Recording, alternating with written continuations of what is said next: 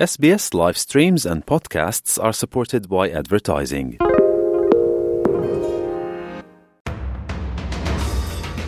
You're listening to SBS News.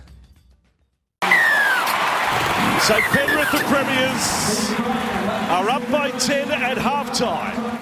Thursday night at Penrith Stadium, and a tough match on the field becomes ugly off it. Commotion as the players walk off the ground, and the South Sydney Rabbitohs react to an alleged racial slur targeted at star Latrell Mitchell. The abuse allegedly came from a teenage spectator who was later ejected from the ground. Teammates say the fullback reacted to the remarks, but is yet to address the incident publicly. His coach, Jason Demetriou, was angry. He's sick of it. Like, why, why wouldn't he be? Well, he should be able to come here as a star of our game and not be racially abused. Who cares what colour he is?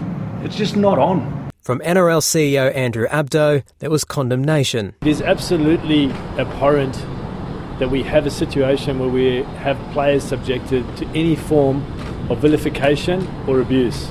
Home club Penrith says it will work with the league to investigate the claims. The matter has been referred to New South Wales Police, and Demetriou has urged the NRL to hand down the toughest of sanctions. Life bans. Anyone wants to make racial abuse and get, get them out of the game. We don't want their support.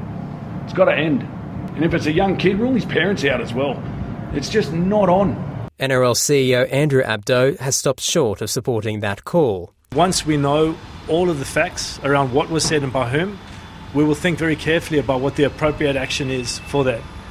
This is also an opportunity for us to educate people too. This incident has come five years after then South's captain Greg Inglis received the same alleged slur at the same ground. He's given his reaction in a podcast. I hate it. Needs to be gone. And that spectator, when it happened to me, did get life banned, and I hope the same thing happens. This is far from being the first racist comment targeted at Mitchell. In 2019, playing for the Sydney Roosters, he publicly called out his attackers on social media.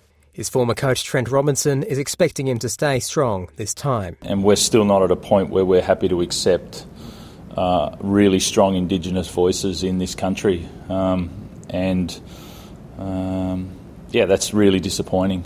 Abdo says the NRL will increase its efforts to wipe out racist behaviour in the sport. Well, that's got to be our goal. It's got to be our vision to do that. It's got to be our vision to say we don't want to be talking about this so that when my kids or their kids are talking about sport, it's only positive. Naveen Razik, SBS News.